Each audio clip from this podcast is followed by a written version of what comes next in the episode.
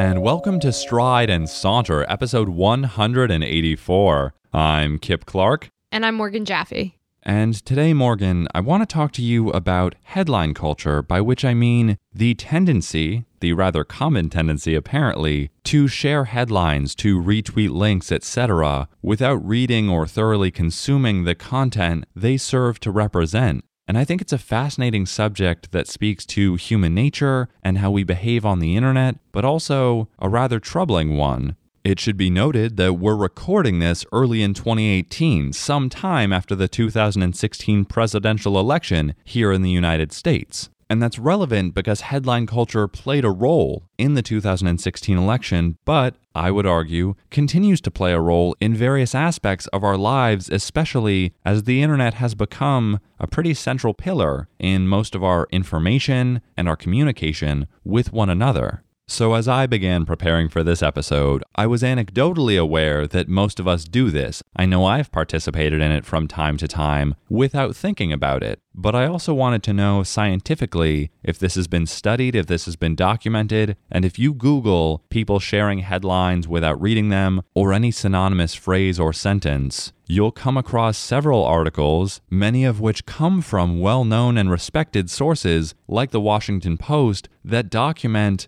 pretty staggering statistics in my mind, indicating anywhere from 60% to 80% of users who share articles online do so before actually clicking through and consuming or considering the content therein. One especially humorous example that I appreciated comes from June 4th, 2017, when the satire site Science Post shared the headline Study 70% of Facebook users only read the headline of science stories before commenting. And what's interesting there is that if you click through that article, the body of text contains no substance whatsoever and is in fact lorem ipsum text, which is placeholder text used by web designers or graphic designers simply to see how text might format online. But it's complete gibberish. Nearly 46,000 people shared this post, and as the article which described this to me points out, it's an interesting example of life imitating comedy, and I think precisely illustrates the danger and also the fascinating aspect of human nature within this topic. And Kip, before I respond, I just want to remind our listeners that we're going to be posting all the articles that we talk about today on the website. I've been thinking a lot about this topic you were just summing up how this fake article was shared so many times by so many people. It got me thinking a lot about how people will share these articles and without reading them. But why? Why do we do this? Because I'll admit I've probably done this. I can't think of a specific example, but in no way can I say I've never done this. So, why do we share articles without reading them? Do we do this to seem well read? Do we do it to seem well educated?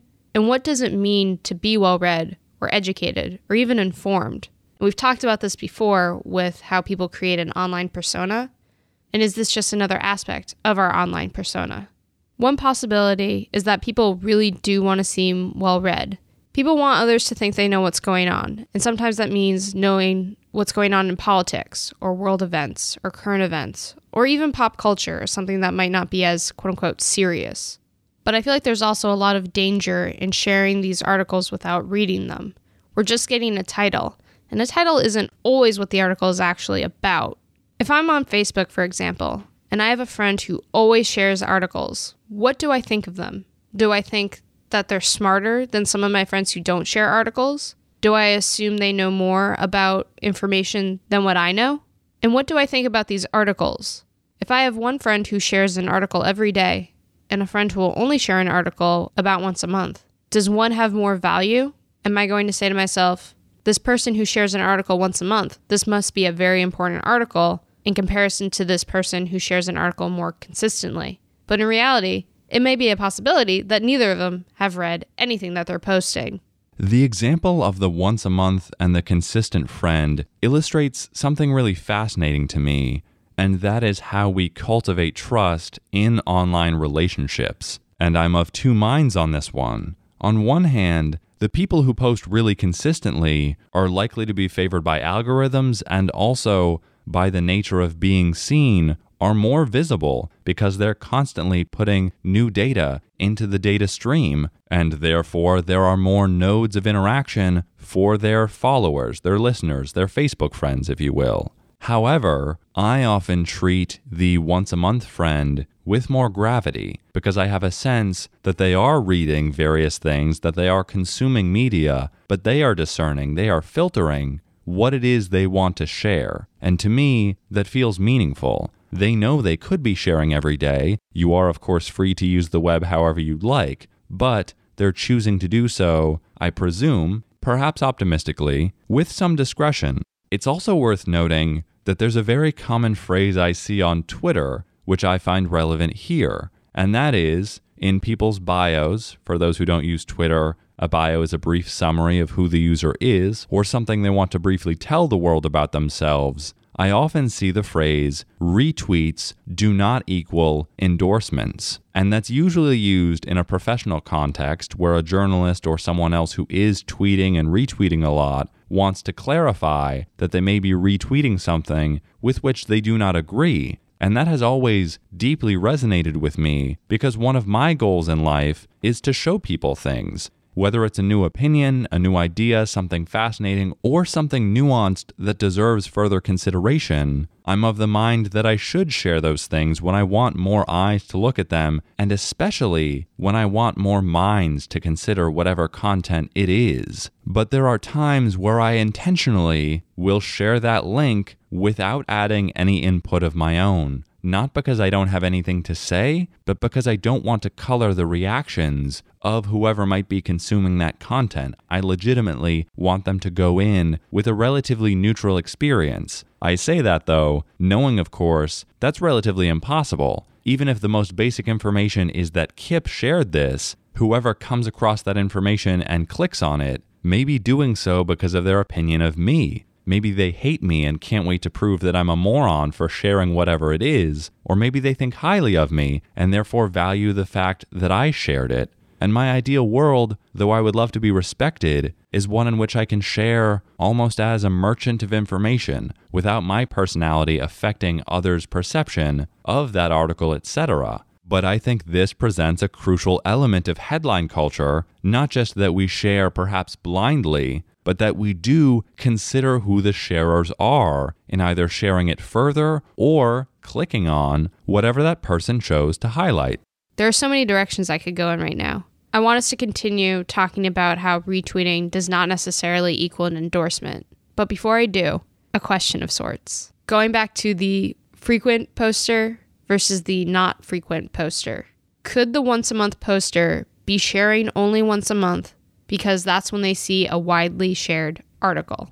That's a great question, and it should definitely be noted that none of these behaviors occur within a vacuum. We are always reacting to those around us or to cultural perceptions of how we think we should act. That's just human nature, and it is a factor at play in headline culture. And honestly, I do suspect that the once a month poster, or someone who posts even less frequently than that, may be affected by something particularly popular. There are various things going on in our culture and society right now, and many of those stories often have particularly bold or gripping headlines, which is a subject I'd like to briefly touch on and say the companies, the news organizations, the media of all forms, including independent creators like you and I, are aware that we are competing for the attention of viewers, listeners, readers, etc. And so we're not unaware that headlines or a particularly compelling thumbnail image are often what make the difference between a click and someone scrolling past on an ever expanding river of information that is their newsfeed or their Twitter timeline. There's simply too much noise, too much information to consume. And so it must also be said that headlines, a term I'm using to define any title for content, are created with a certain impulsiveness in mind we want you to come consume our content. And as some of the articles we read noted, that can be done with a satirical bent. Perhaps some headline says, Why Person X would make an excellent political candidate, when the article is completely satirizing Person X. But for those of us who do not read that article, and instead share that headline out of outrage, we perpetuate an illusion in a sense, and also create the idea in the minds of our friends and our followers that something is going on which isn't actually. There was a great line in the articles we read about blind peer to peer sharing based off of outrage or emotion. And it brought to my mind a very basic immunology example in which someone is a carrier to a virus or some other pathogen, but they aren't yet experiencing symptoms. And so when they shake the hand of a job interviewer or hug a family member or friend, they don't know what they're passing on, but they are passing on something. Similarly, we should all be very cautious, in almost a medically safe sense, about what we're passing on in an informational context, because other people do process and absorb the information that we put out there. And I'm not saying it's the end of the world, but it is something that we should be mindful about. For me, I find that a lot of this is all tying together. The question of why don't we read the articles? The question of do we only share things because others have been sharing it? Talking about how retweets do not equal endorsements. That makes me wonder if these Twitter accounts have that because they are not reading these articles and they are simply sharing what is trending at the time. It might be an article that's related to politics and the user might be a politician. It also makes me think of who typically has these retweets do not equal endorsements disclaimers on their profiles. I find that most of the time when I see that, it's from a politician or from a journalist. Could it be in the same way that you were saying you want to spark conversation? And one of these users want to do just that. But I also imagine that a politician or a journalist or someone else that might have this disclaimer, they are exposed to so much media day in and day out that they might not actually have the time to read everything. And so that's why they put this disclaimer. It's something that they can see a lot of people are reading, are sharing, are tweeting about. And while they want to be a part of that conversation, they might not have had time to actually read the article or read whatever shareable post it was or watch whatever shareable post it was. But they want to either create discussion around it, either for or against, which is why they can have that disclaimer, or they want it to seem like they are involved in whatever's being shared and like they are up to date in these current events or current articles or facts or news or whatever it is that they're sharing. One of the articles was saying how we have all this information and all of this access to information, and people are just reading the headlines. And the headlines might not even present all the facts or even be truthful at all. When we started this episode, and I don't want to get too political, but I feel like it needs to be said, you mentioned that we were recording after the 2016 election and in early 2018. And I can't ignore the idea of fake news and spreading fake news and also being very wary of the information you read online. What does that mean in a culture where people have the mindset that retweets do not equal endorsements? How do we decide what is reputable and who to trust online? With the mention of reputability, it's also worth asking how we define it. Journalism and academia would tell us that something is reputable if it has multiple sources that have been checked, if it is peer reviewed, and also if it is based in fact rather than opinion. And I believe that objectivity, which we've discussed on this show before, is something to be strived for, but admittedly, we are all very subjective human beings. We are fallible, we are flawed, we are imperfect. So while journalists and academics might agree, I think the popular definition of reputability is that other people find a source to be reputable, that a source is in fact popular. We participate in a mob mentality of sorts online, where if we see something that has millions of views or hundreds of thousands of shares on any social media platform, I'll be the first one to say that my interest is piqued because I'm curious to see what others saw of value in that content, and I'm not alone there. But there's a clear danger in this because mobs are not always correct, and often, history shows us, make dangerous and really rash decisions that are not based as much in logic as they are in emotion. My ideal world is a balance of the two. We are logical beings, but we're also emotional beings, and that can't be denied. And in touching on emotion and logic, I think people with different leanings or predilections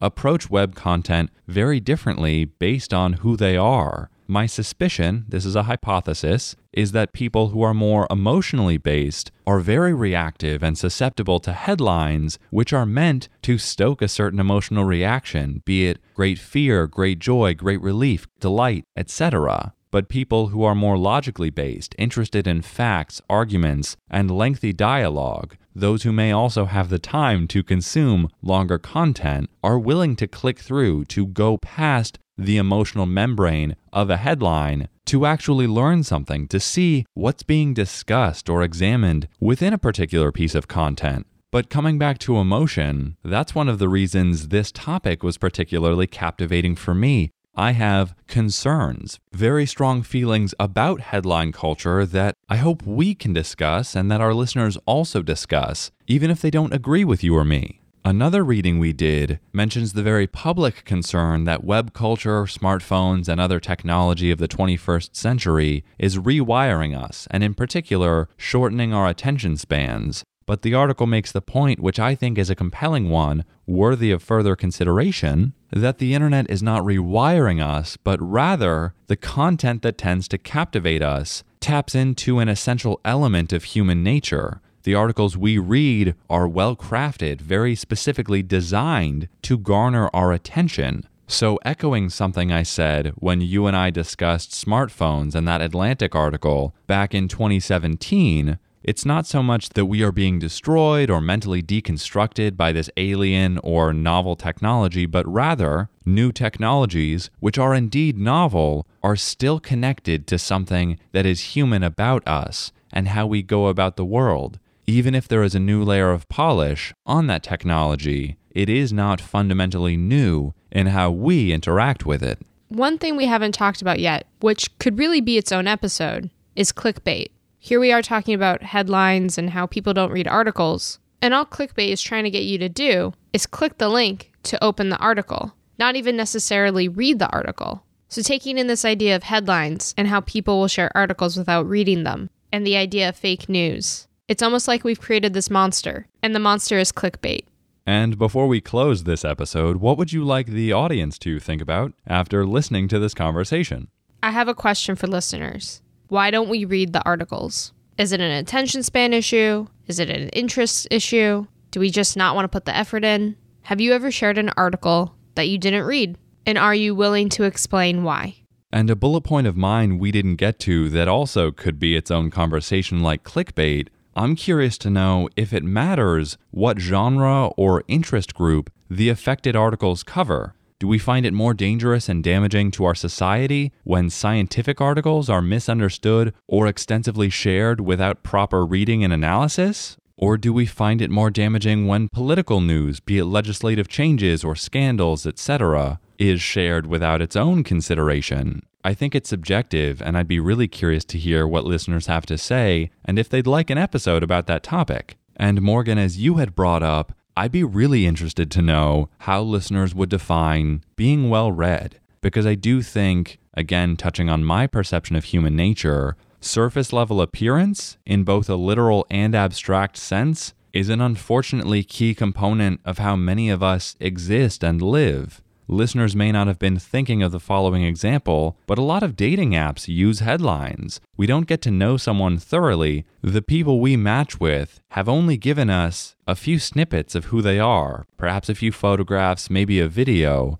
but often nothing that's terribly substantial, nothing that could tell us a great deal about that person without further conversation. So, what does it say about our behavior that we might swipe right or left on people we barely know, people we can't claim to thoroughly comprehend? Is that an issue of time? And lastly, as of course we are all human beings, it's not uncommon, and I think in fact drives a lot of human change, that we want to feel like we are a part of something larger than ourselves. So if we see something which has been massively shared, retweeted, etc., I think that's one very basic reason we might feel compelled to contribute, not because we understand, but because we want to feel included. We want to participate in something that is monumental, perhaps even culturally significant or life changing. And I think that social component is a big part of this topic overall.